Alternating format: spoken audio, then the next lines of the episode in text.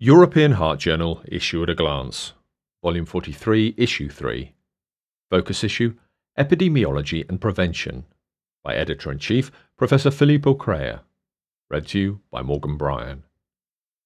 A fresh look at non-traditional risk factors, pregnancy loss, anger, ultra-processed food, and low ambient temperature. Pulmonary embolism, or PE, is receiving growing attention due to its clinical relevance.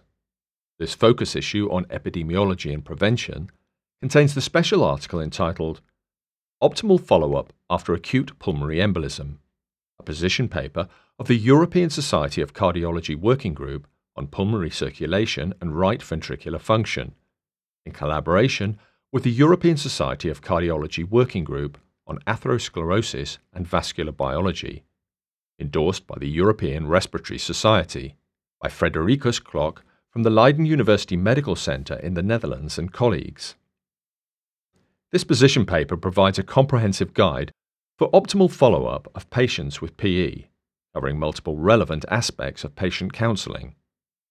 It serves as a practical guide for treating patients with acute PE complementary to the formal 2019 European Society of Cardiology guidelines developed with the European Respiratory Society. The authors propose a holistic approach considering the whole spectrum of serious adverse events that patients with acute PE may encounter in the short and long term. Klok et al. Underline the relevance of 1. Assessment of modifiable risk factors for bleeding and of acquired thrombophilia. 2. The limited cancer screening, unprovoked PE. And 3.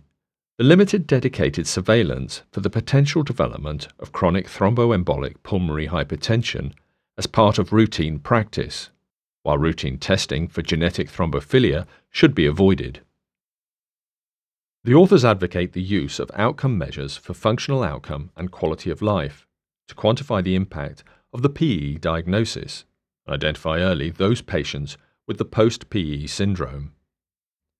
Counseling patients on maintaining a healthy lifestyle mitigates the risk of the post-PE syndrome and improves cardiovascular prognosis. Therefore, the authors consider it important to discuss when and how to resume sporting activities soon after diagnosing PE. Additional patient-relevant topics that require focused counseling are travel and birth control. In a clinical research article entitled Pregnancy Loss and Risk of Cardiovascular Disease, the Nurses' Health Study II, Yizhen Wang and colleagues from the Harvard T.H. Chan School of Public Health in Boston, Massachusetts, USA, note that the aim of their study was to explore the association of pregnancy loss, or PL, with the incidence of cardiovascular disease, or CVD, and examine the extent to which this relationship is mediated by subsequent metabolic disorders. For this, they followed greater than 95,000 ever-gravid women participating in the Nurses' Health Study II between 1993 and 2017. Koch's proportional hazards models were used to estimate the hazard ratios, or HRs, of CVD, including coronary heart disease, or CHD, and stroke, according to the occurrence of PL. A mediation analysis was conducted to explore the intermediating effects of subsequent type 2 diabetes, hypertension, or hypercholesterolemia. During 2,205,392 person-years of follow-up, 2,225 or 2.3% incident CVD cases were documented. After adjusting for confounding factors, PL was associated with an HR of 1.21 for CVD during follow-up. A similar association was observed for CHD, HR 1.20, and stroke, HR 1.23.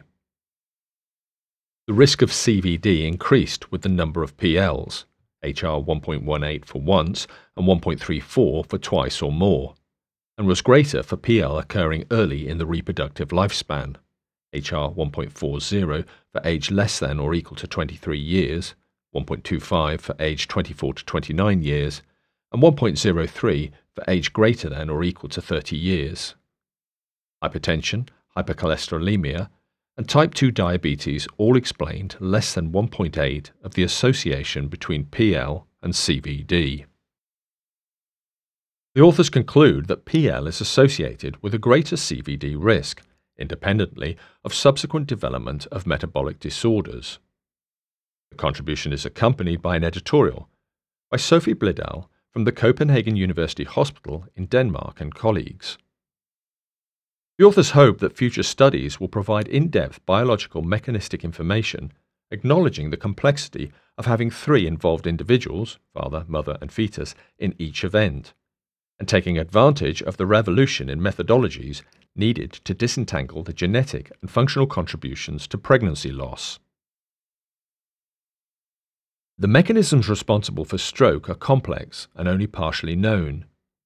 In a clinical research article entitled "Anger or Emotional Upset and Heavy Physical Exertion as Triggers of Stroke: The Interstroke Study," Andrew Smith and colleagues from McMaster's University and Hamilton Health Sciences in Hamilton, Ontario, Canada, explain that in Interstroke, the authors explored the association of anger or emotional upset and heavy physical exertion with acute stroke to determine the importance of triggers in a large international population.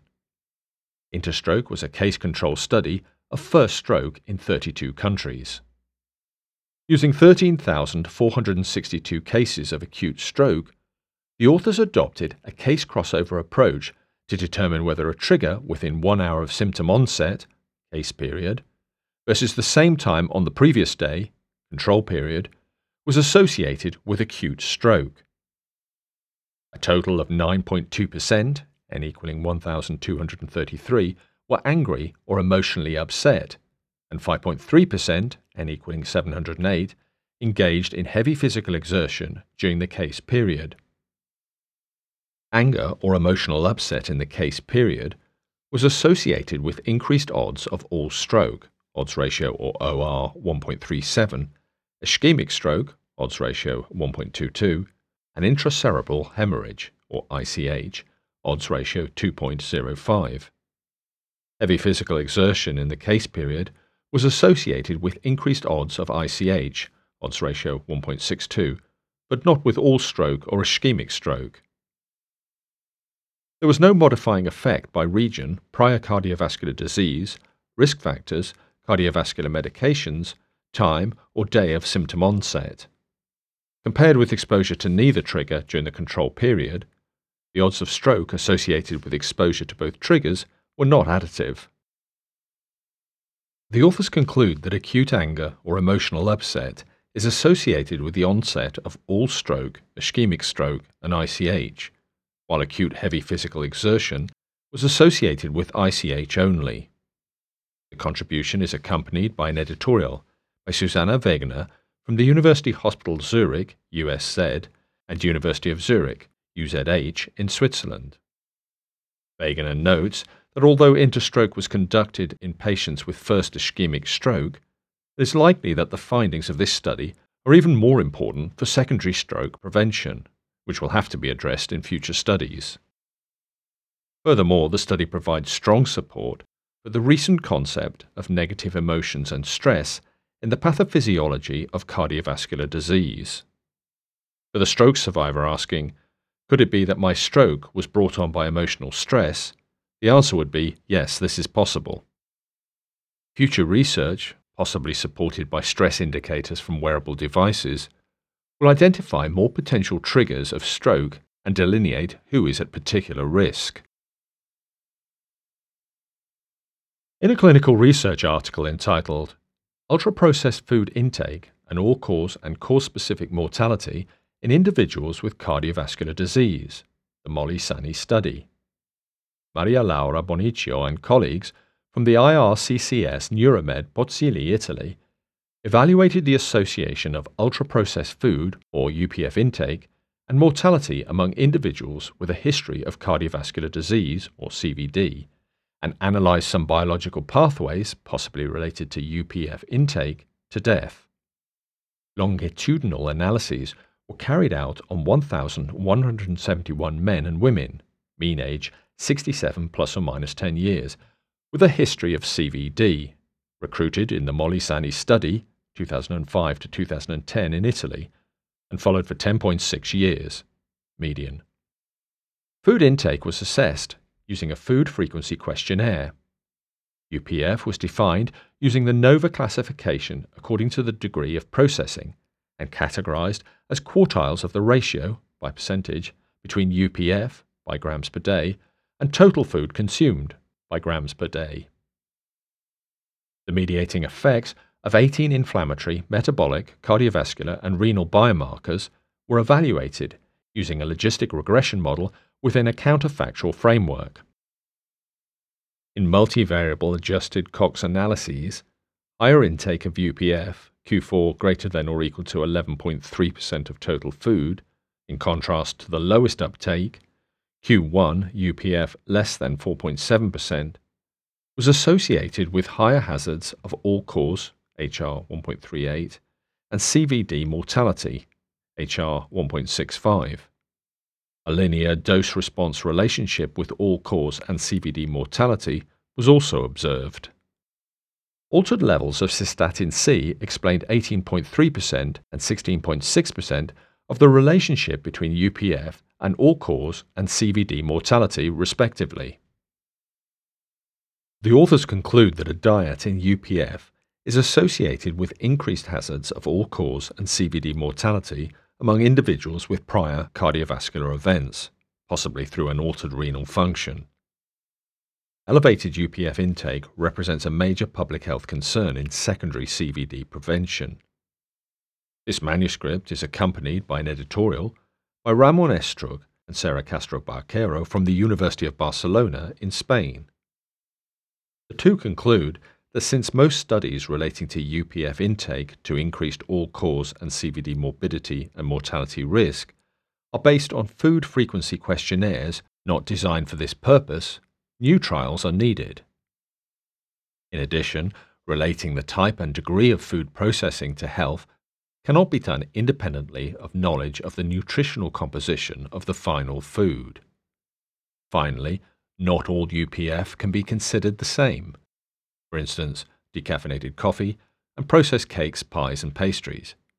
But we should be aware of the low nutritional quality of most, especially those rich in sugar, saturated fat and salt. Acute aortic dissection, or AAD, is a high-risk condition of which the mechanisms are still only partially understood. The incidence of AAD has been shown to have seasonal variations, but whether this variation can be explained by non-optimum ambient temperature and temperature change between neighboring days, or TCN, is not clear. In another clinical research article entitled "Low Ambient Temperature and Temperature Drop Between Neighboring Days and Acute Aortic Dissection, a Case Crossover Study," Jin Miao Chen and colleagues from Fudan University in Shanghai, China, performed a time-stratified case crossover study in the registry of aortic dissections in China, covering 14 tertiary hospitals in 11 cities from 2009 to 2019. A total of greater than 8,000 cases of AAD were included. Weather data at residual addresses were matched from nearby monitoring stations. A conditional logistic regression model and a distributed lag nonlinear model were used to estimate the associations of daily temperature and TCN with AAD, adjusting for possible confounders. The authors observed an increase of AAD risk with lower temperature accumulated over lag of 0 to 1 day, and this association became statistically significant when the daily mean temperature was below 24 degrees centigrade. Relative to the referent temperature, 28 degrees centigrade, the ORs of AAD onset at extremely low, minus 10 degrees centigrade, and low, 1 degree centigrade temperature accumulated over lag 0 to 1 day, were 2.84 and 2.36 respectively. A negative TCN was associated with an increased risk of AAD. The OR of AAD accumulated over lag 0 to 6 days was 2.66 when comparing the extremely negative TCN, minus 7 degrees centigrade, with no temperature change. In contrast, a positive TCN was associated with reduced AAD risk. The authors conclude that this study provides novel and robust evidence that low ambient temperature and temperature drop between neighbouring days were associated with increased risk of AAD onset. The contribution is accompanied by an editorial by Subodh Verma from the University of Toronto in Canada and colleagues.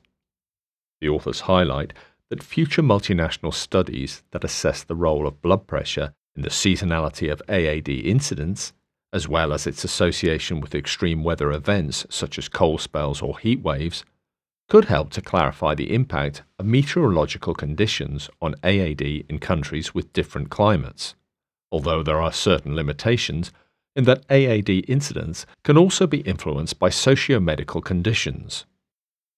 Additionally, given the important role seasonality has been shown to play in the risk of cardiovascular morbidity and mortality, further clinical investigations into seasonal adjustment in medical therapy and lifestyle recommendations are warranted. Research should examine, for example, whether more aggressive or proactive management of blood pressure, behavioral modifications, or consideration for prophylactic surgery in high-risk patients with aortic dilation during or before winter months could improve outcomes in patients at risk for AAD.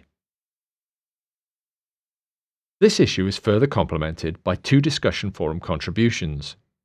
In a commentary entitled, "A Sex-Specific Prediction Model is Not Enough to Achieve Equality for Women in Preventative Cardiovascular Medicine," Dorian Kamenei from the University of Edinburgh and colleagues comment on the recent publication entitled SCORE2 Risk Prediction Algorithms, New Models to Estimate 10-Year Risk of Cardiovascular Disease in Europe, authored by the SCORE2 Working Group and ESC Cardiovascular Risk Collaboration. The SCORE2 Working Group authors respond in a separate comment. The editors hope that this issue of the European Heart Journal will be of interest to its listeners.